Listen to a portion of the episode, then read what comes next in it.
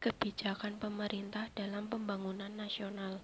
Yang pertama, memperbaiki kualitas layanan digital untuk meningkatkan efisiensi dan daya saing sektor pendorong pertumbuhan ekonomi di Indonesia.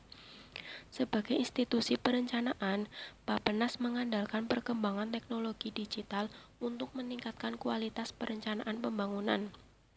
Kebijakan tersebut mencakup peta jalan transformasi digital, harmonisasi peraturan perundangan, kebijakan fiskal, kemudahan berusaha, juga kesediaan akses pendanaan dan tenaga kerja terampil.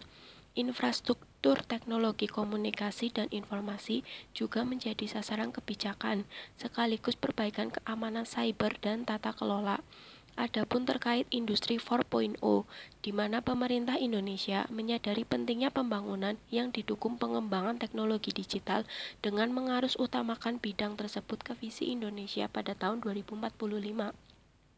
Untuk jangka panjang, strategi terkait pengembangan teknologi digital terpusat kepada kolaborasi publik dan swasta, meningkatkan pendidikan tinggi, memperbaiki sumber daya manusia dalam bidang sains, teknologi, serta inovasi. Kemudian yang kedua, meningkatkan kualitas sumber daya manusia agar dapat beradaptasi dengan kebutuhan lapangan kerja di masa depan. Kualitas sumber daya manusia menciptakan sumber daya yang berkualitas dan memiliki keterampilan serta berdaya saing tinggi dalam persaingan global yang selama ini kita abaikan. Rendahnya sumber daya manusia di Indonesia diakibatkan kurangnya penguasaan iptek yang dapat menjadi subyek atau pelaku pembangunan yang handal. Dalam hal ini, pendidikan untuk semua menjadi pekerjaan yang perlu dituntaskan. Di samping itu, perluasan akses ke perguruan tinggi juga disiapkan dan memberikan akses secara khusus kepada masyarakat yang memiliki keterbatasan kemampuan ekonomi, tetapi berkemampuan akademik. Di sisi lain, yang juga perlu disadari, pendidikan bukan tanggung jawab pemerintah atau negara semata. Pendidikan sebagai jalan kemajuan negeri ini harus menjadi komitmen dan kesadaran bersama. Hanya saja, terkadang generasi muda Indonesia memiliki kelemahan dalam 3 hal, yaitu komunikasi dalam bahasa Inggris, inovatif dan jiwa kewirausahaan, dan terakhir soft skill yang mencakup penilaian terhadap kemampuan diri sendiri. Permasalahan nasional yang semakin kompleks menuntut kita untuk senantiasa belajar agar tidak gagal terhadap perubahan. Jumlah penduduk yang semakin meningkat, cadangan energi yang kian menipis, ragam budaya yang berbeda, dan konflik internal internasional mengharuskan kita untuk senantiasa belajar. Fakta yang ada memperlihatkan bahwa pendidikan konvensional pada saat ini kurang memberikan kontribusi terhadap pemecahan masalah yang ada, malah semakin memperlebar kesenjangan yang ada. Ketiga, mengintegrasikan riset, desain, dan pengembangan dengan modernisasi industri dan sektor produktif lainnya. Selanjutnya yang keempat, mendorong pengembangan fintech untuk mendukung pertumbuhan ekonomi dengan memaksimalkan dukungan konektivitas internet dan penetrasi telepon genggam.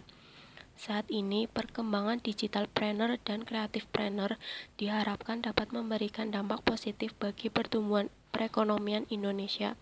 Dengan begitu, mengakibatkan terbukanya penciptaan banyak lapangan kerja baru, meningkatkan iklim investasi dengan masuknya para investor ke dalam negeri untuk membuka bisnis baru, serta naiknya pendapatan volume ekspor, serta meningkatnya tenaga kerja yang memiliki keterampilan dan keahlian.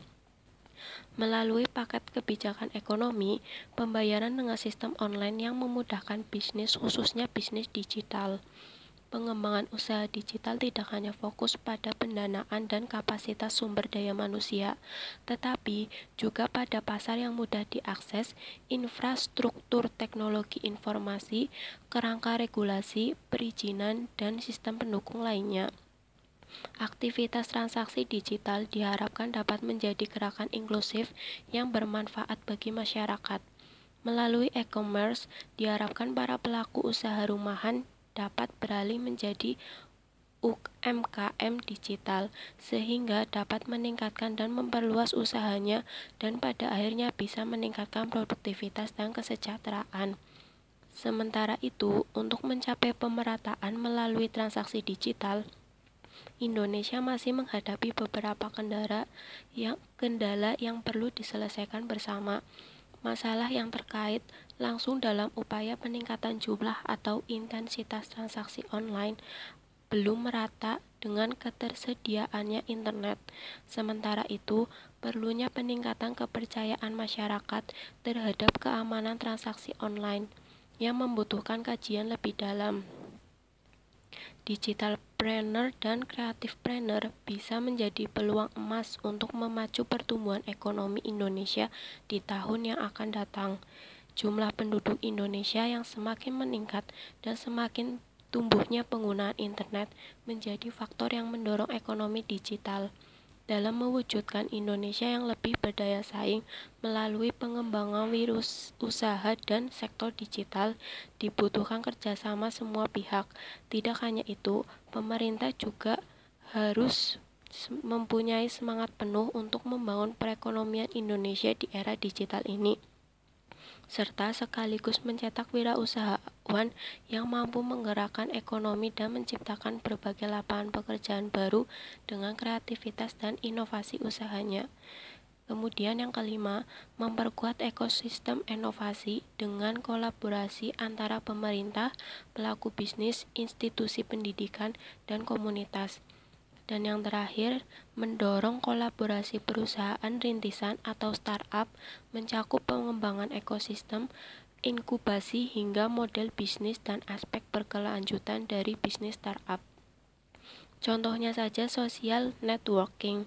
Melalui alat ini, seluruh informasi yang sebelumnya hanya dikirimkan melalui email atau surat atau pembicaraan secara individual, sekarang bisa diakses oleh karyawan dan dibahas bersama di suatu lokasi yang terpusat.